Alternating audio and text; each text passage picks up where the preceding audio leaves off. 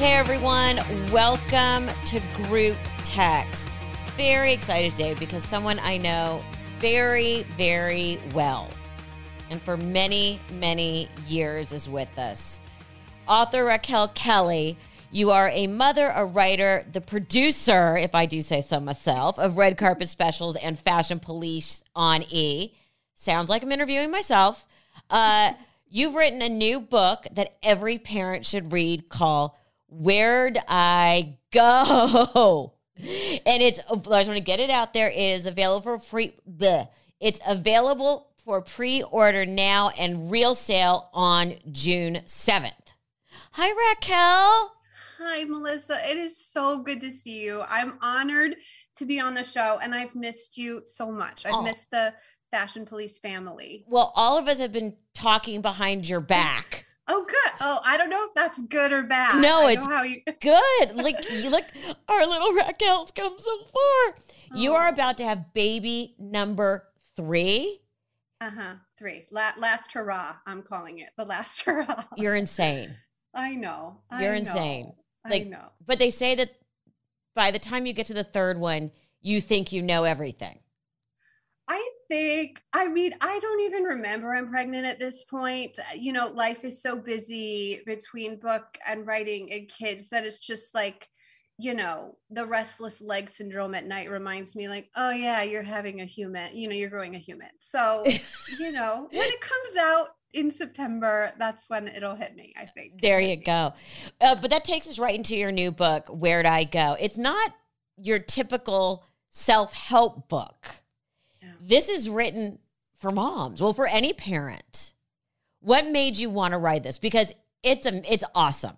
Oh, thank you. Thank you. So it's a lift the flat board book. Yes. That's typically meant for babies, but I wrote it for moms. Um, I got the idea, Where'd I Go is just based on the identity crisis that I went through after having both of my girls, two under two. Um, Pre children, I was a producer on Fashion Police, loving life, living at the beach. You know, life was great, life was good.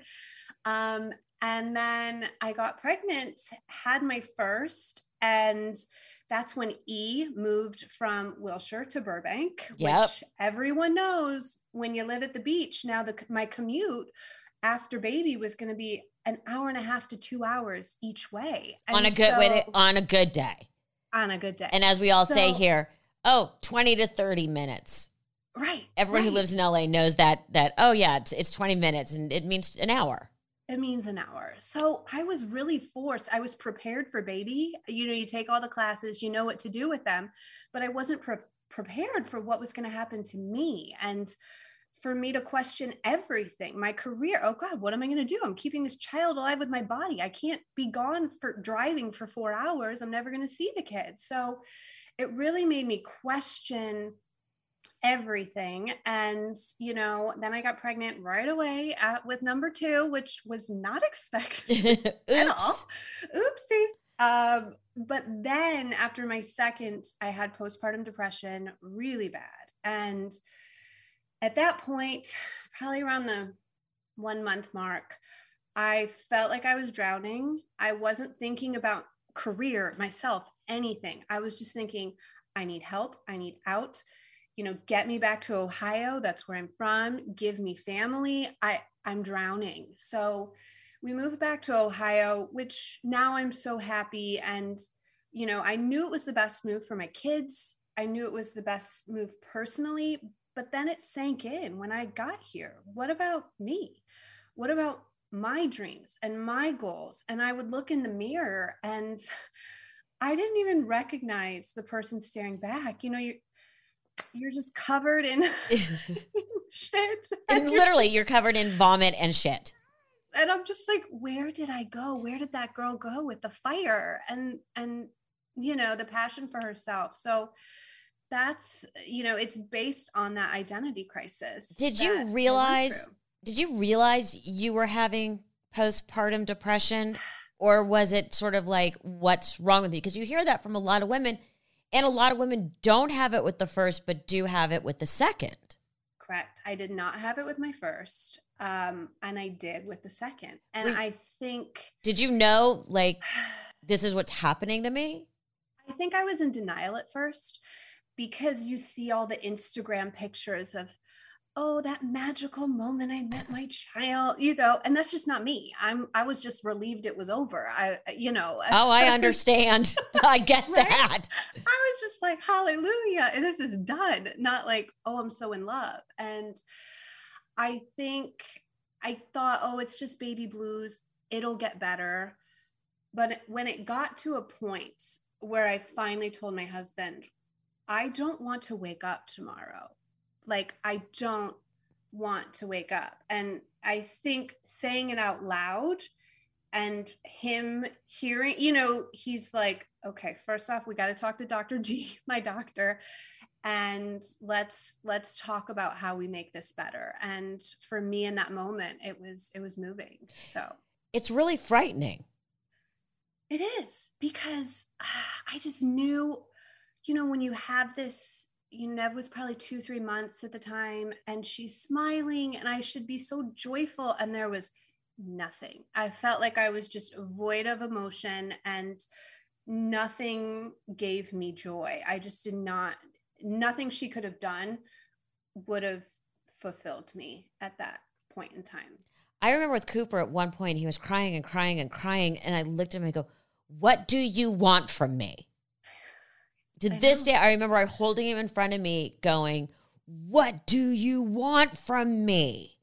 And it was a very profound moment for me because you realize, like, wow, this this is a scary emotion. It's a scary emotion, and you can see how people lose it. Yeah, Absolutely. Because you think, oh gosh, never, never would I do anything, you know? But when you're so exhausted and when you're just so like sleep, what do you want? You know, it's it's maddening. So you you you understand you, and it's like you said, it's very scary to go. Oh God, I ha- I can feel this too. Just as I can feel the love, I can feel this other extreme as well. Thank goodness your husband was aware. Yeah. Were you always interested in and, and sort of aware of mental health, or was this sort of like I never in my wild, you know, I was this and I was that, and it was all good, and I handled my stress.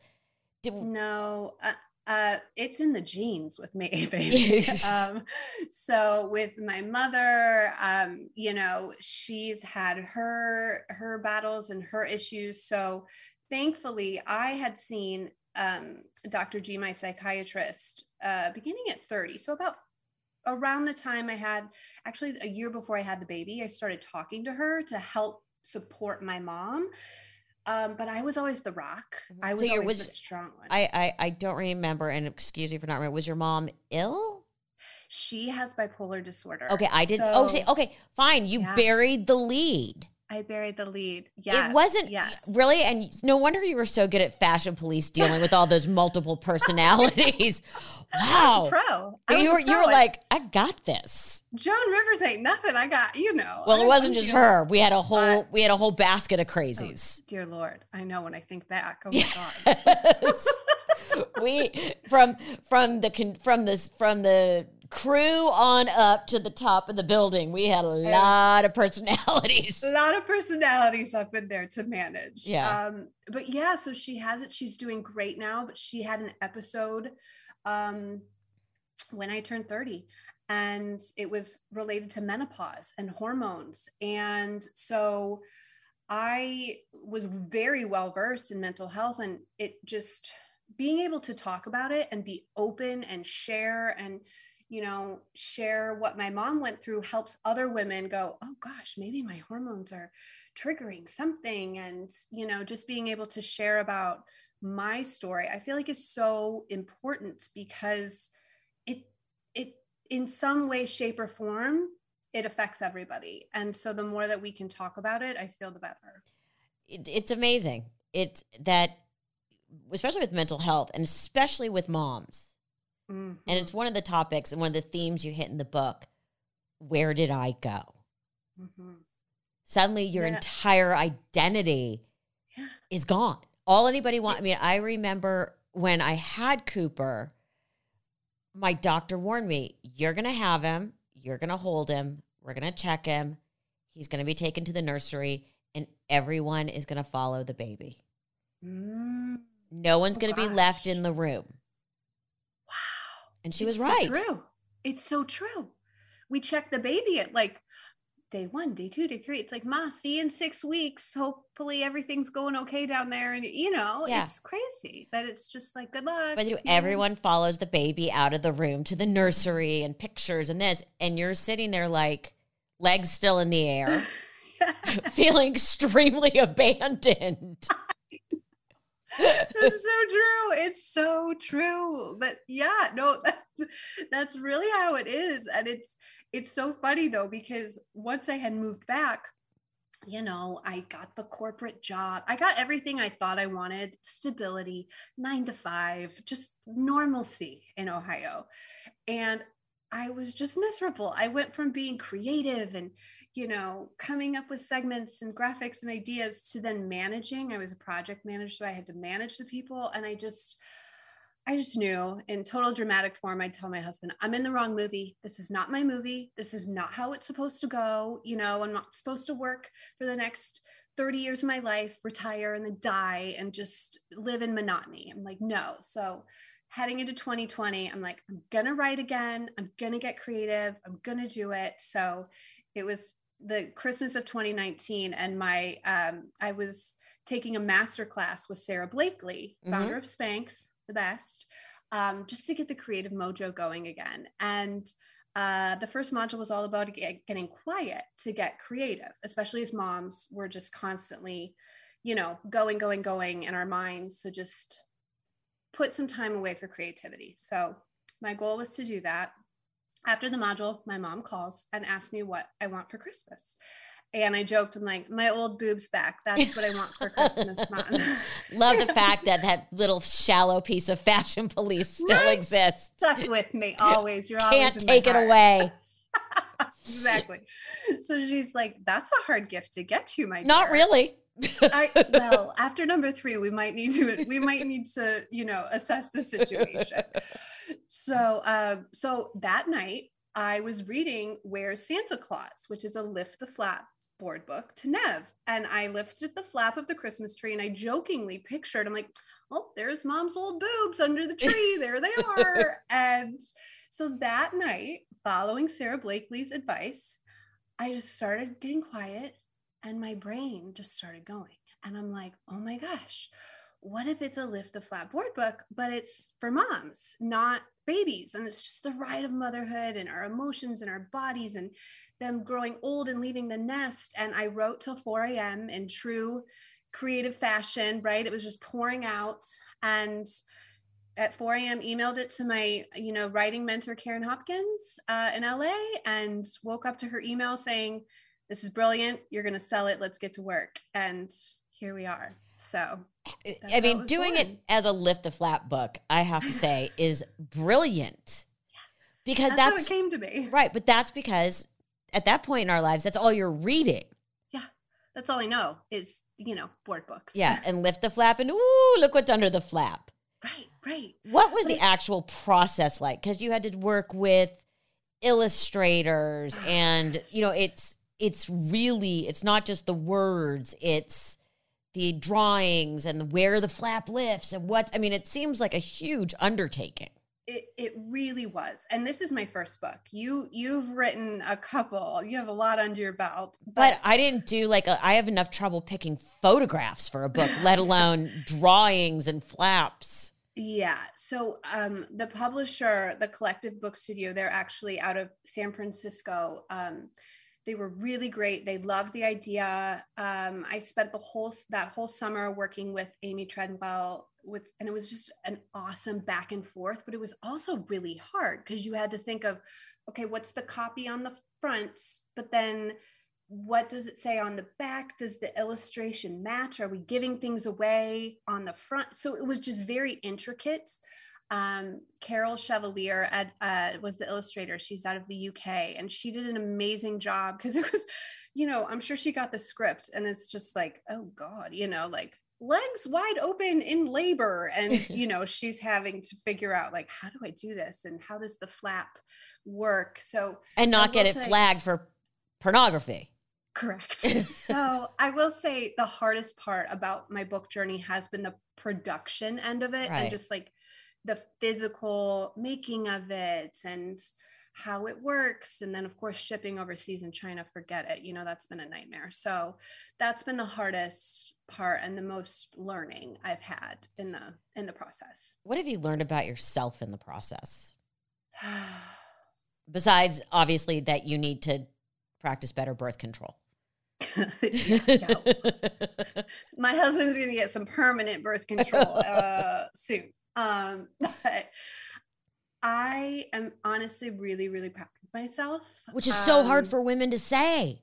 I'm so proud of myself. I've really, this has been a mental, a mental war, really, every day, every day where I might get a piece of bad news, right? Where this was supposed to be out for Mother's Day. And then, of course, China shipping overseas, it's just the debacle. And so every day I've had to have my mindset be so strong that when something doesn't work out, I can be pissed that night and eat Chipotle in bed, you know, and let myself be frustrated.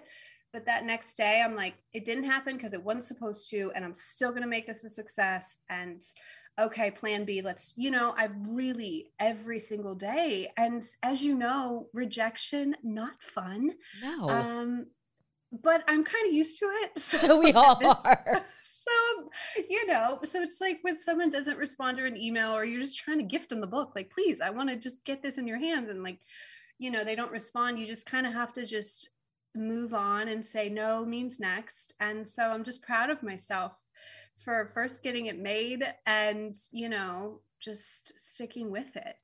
How are you preparing for baby number three? I mean, obviously, you've become much more aware of yourself, of your mental health, yeah. of the challenges. What are you, what's your big, not takeaway, but what do you say? Okay, I guess the question is, what are you saying to yourself now that you wish you had known to say to yourself with number one? Yeah. Um, I'm definitely, I wish I could tell my younger self, right? It's going to be okay you're going to see the light at the end of the tunnel. Little did I know that I thought my career was over. Moving from LA to Ohio, I thought, okay, that chapter is done. Now I'm just going to, you know, work at an office and be a housewife and that's it. Little did I know that what I went through shaped my next chapter, my next creative chapter. And so I really am lowering expectations of myself. That's me. Suddenly good enough seems awesome. lowering all the expectations for myself. I felt like it, you know, especially with the first one, you feel like you have to be everything. You have to be this great mom and successful in your career and a great wife. Like you just have to do it all. And this time I'm like, girl, just keep the kid alive. That's it. like, that's it. And I just feel like lowering expectations of other people as well, because, you know, everybody else is busy. So, yes, while I will be going through a lot, everybody else has lives too. And they're not just going to drop everything and make me food. And, you know, like, so I feel like just honestly lowering expectations of me and everybody else around me and just being in it, you know, since I keep saying this is the last one, just trying to be as present as possible. Um, and taking care of my mental health preemptively versus getting to a point where oh things are bad. It's like okay let's get a let's get dr g scheduled week one and start talking to her every week and you know stay on top of there's a great company i, I found called anya and they make postpartum um, i think Freida Pinto's the co-founder and they make great postpartum things vitamins and everything for energy so i really just want to also take care of myself this time around i want to talk a little bit about fashion police Yes. how much fun did we have on that show? Melissa, let me just tell you. Okay. So I know we're talking about my book, but uh, I've been reading Lies My Mother Told Me. Okay. I literally found myself grinning ear to ear from like your introduction. I'm on like chapter five or six. It oh, it just reminded me of like I love the banter between you and your mom, like mom, oh my gosh, you know, and just how how you guys were. And it's just so good. I can hear her through your writing and I just miss her. And I mean, we were a very dysfunctional family, oh, admittedly. God. If people, if we had been smart, we would have had a docu crew with us all the time. That maybe that's our next endeavor. Maybe it's fashion police, you know, to 3.0. Really oh, yeah. 3.0. Oh my gosh. But it was a blast. And I didn't realize how big it was. I feel like we were in this vacuum. We were in a bubble what I don't think people realize is we taped at what? Did we roll tape at like 7 a.m.? Well, we like, tried. Yeah. Yeah, we tried. But like call times were four or five in the morning. And then we'd have to tape and then we'd have to edit and get the show out. It was a fast and furious ride every single and it, week. Yes, it was weekly. I mean, it was people don't realize it was a grind. A grind. And you got basically your brain could rest Saturday and Sunday and half day Monday. Yeah. And then you had to be, you know, IV caffeine. Yeah. No, it was it was a lot. I mean, I loved Joan, you know, like you know, her go-go juice and her coffee mug. I love that mm-hmm. fact that she don't remember Brienne would always have to be on like white wine duty for Joan. I know. And it was great. And just the guests and what we did. And I didn't realize how big it was until I moved to Ohio and I got this job. And, you know, I'm just like, oh yeah, I worked on Fashion Police and the coworkers are like what we had fashion police nights like our friends we would have our girl nights like surrounded by fashion police and this one um, developer who you would think you know she watches anime and you know has no clue you wouldn't think she would care she goes i watched the shit out of that show with my mom what's some, what are some of the episodes you remember okay um, sitting in the fountain. Like wait, sitting in the fountain fountain with Ryan Lochte. For sure, hands down.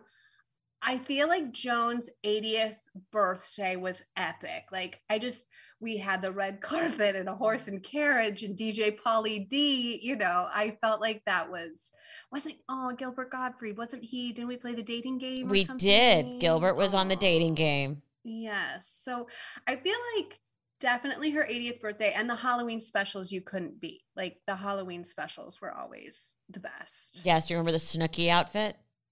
Snooki. And remember when Snooki came on? Yes. Snooki was a surprise. Snooki was our surprise surprise guest. Um God, we've all grown up. Um what can what can men learn from your book? I, I just want to go back to that. What can and by the way, I love the fact that you've made it, I'm not bashing men a very simple read for dads. They're able to compute in their brains. Um, I think it allows them because, like we've said, men are very simple creatures, but allows them to really get under the hood and maybe understand that layer beneath. Because I'm sure just as we change a lot, you know, they're probably going, What has happened to my wife? You know, where did she go? And maybe so that's I your next it, book where'd she go?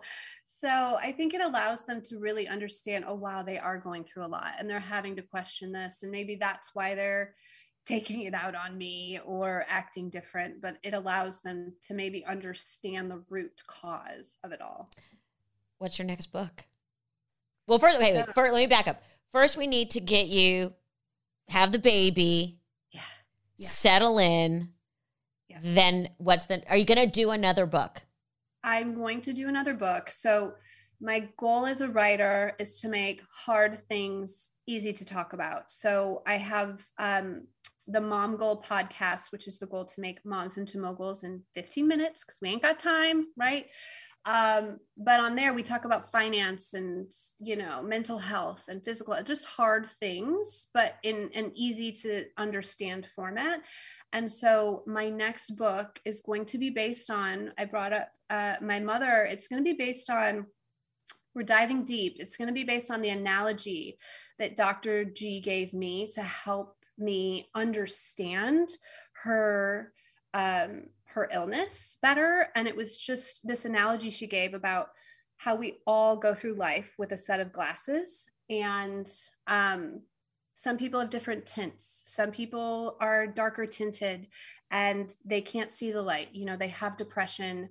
My mom had rose colored glasses so everything was manic and cheerful but you can't tell them that their reality isn't what they're seeing right? That's their reality. So i'm going to dive deep into those glasses and i just want to be able to create a conversation starter I feel like there's so much going on right now with our kids and COVID coming back from that and the suicide rate. And so just being able to have something that can get that conversation started, whether it be with your child, your teenager, your friend, um, that makes you understand uh, their world a bit better and to help communicate about that.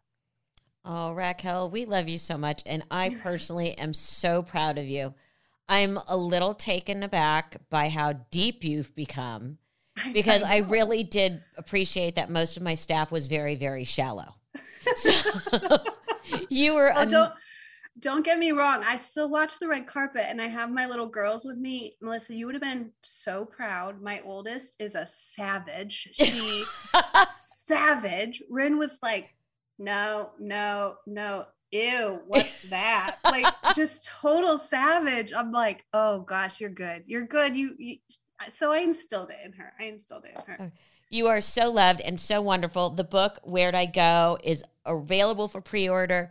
It's a great book. It's helpful. It's mental health month.